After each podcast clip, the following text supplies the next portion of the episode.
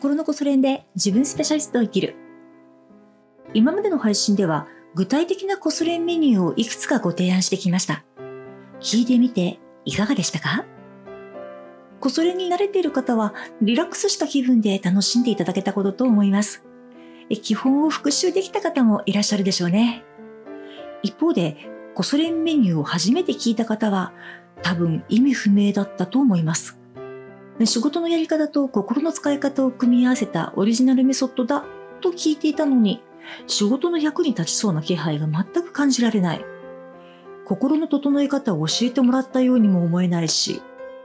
こんな風に思っている方もいらっしゃるでしょうね。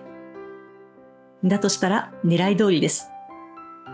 え今回ちょっと意味不明な練習メニューをご提案したのは、考えずにやってみるという体験をしていただきたかったからです。よくわからないけど、やってみたら気持ちよかった。試しにやってみたら、本当にアイデアが降りてきた。なんか気分が変わった気がする。今まで気づかなかったことを発見した。そんな体験をね、していただきたかったんです。理屈を聞いて分かった気になると、そこで満足しちゃうかもしれませんよね。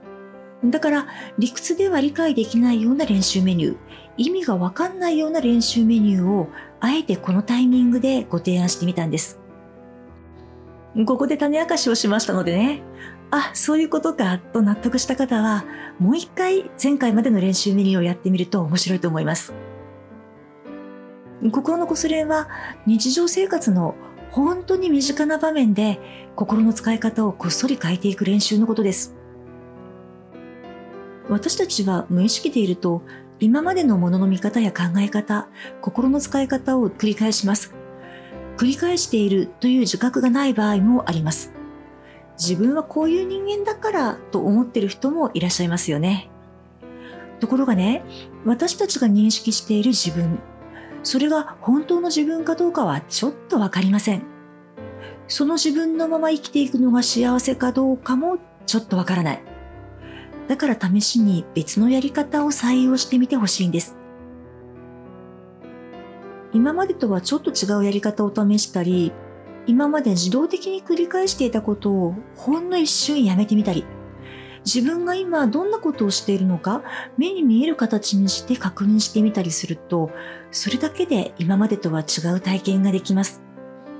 あなたの人生にほんのちょっと別の可能性が開けてくるんです。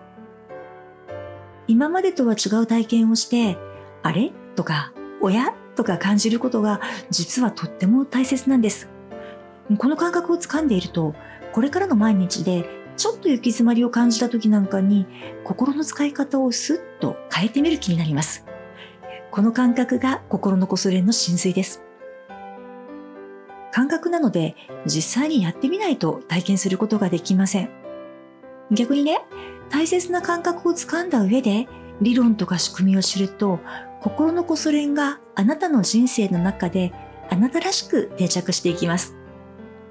あなたに合った形で取り組んでいただくことであなたの毎日があなたらしく整っていきますしあなたらしい生き方も育ってきます。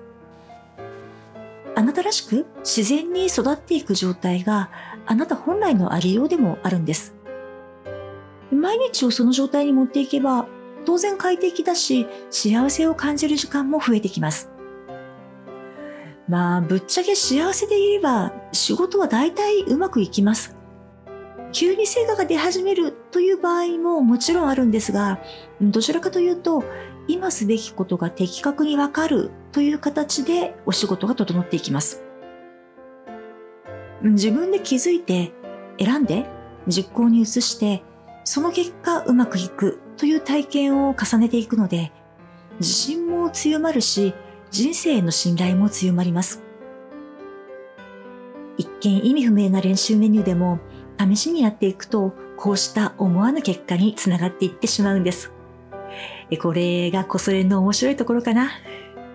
こうしたプロセスを丸ごと楽しみながら、ちょっとずつこそれやっていきましょう。これからも理論や仕組み、考え方と合わせて練習メニューをご提案していきます。よかったら引き続き試してみてください。ではでは、今日のお話はここまでにします。お付き合いありがとうございました。また声の世界でお会いできるのを楽しみにしています。